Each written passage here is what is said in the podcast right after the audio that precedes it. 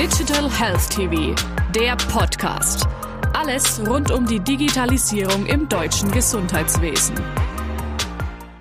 Alexander Eisfeld, Sales Manager Dorner Health IT Solutions. Herzlich willkommen, Herr Eisfeld. Dankeschön, danke, dass ich hier sein darf. Gerne, Herr Eisfeld. Welche Anforderungen werden von Laboren an Sie als Softwaredienstleister in Bezug auf SARS-CoV-2 Untersuchungen gestellt?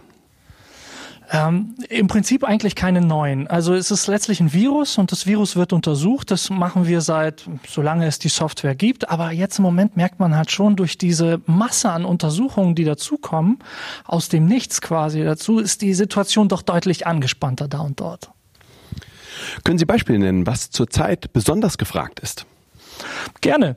Äh, wir haben äh, eine ganze Menge. Das fängt an zum Beispiel bei der Auftragserfassung. Sie haben bestimmt mal in den Medien irgendwo aufgegriffen, es gibt äh, überall Zelte, die aufgestellt werden. Dann gibt es in Altenheimen werden Aufträge, ähm, Proben entnommen.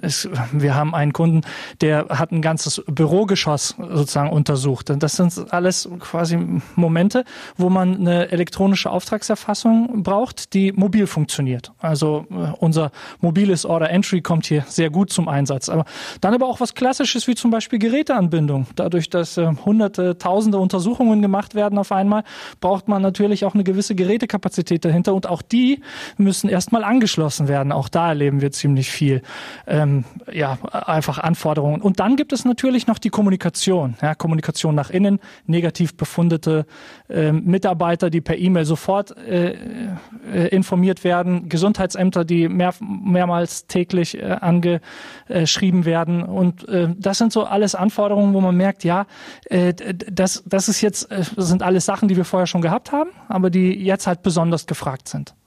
Wie beurteilen Sie die technische Infrastruktur insgesamt und bei Ihren Kunden, um zum Beispiel die Themenfelder Statusmonitor auf den Stationen, mobile Probeentnahmen zu realisieren?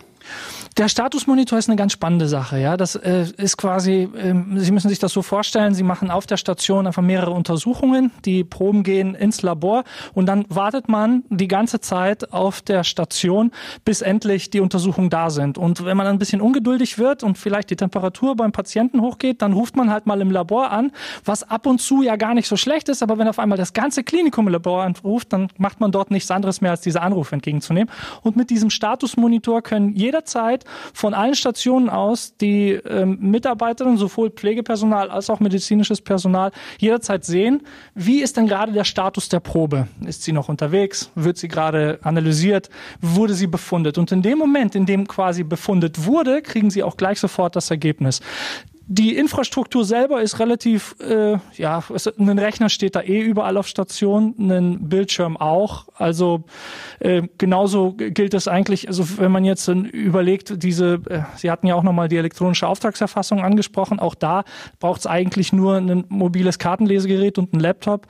Den Rest macht die Software. Also äh, und die Software haben wir natürlich schon von vornherein so konzipiert, dass sie unter diesen Bedingungen funktioniert. Ja.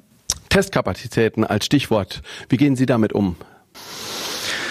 Gut, Testkapazitäten, äh, das ist jetzt natürlich so ein Riesenbereich, äh, ja. Also äh, für uns ist letztlich als IT-Anbieter, wir sind da eigentlich nie der Flaschenhals. Also IT ist wahnsinnig leicht skalierbar.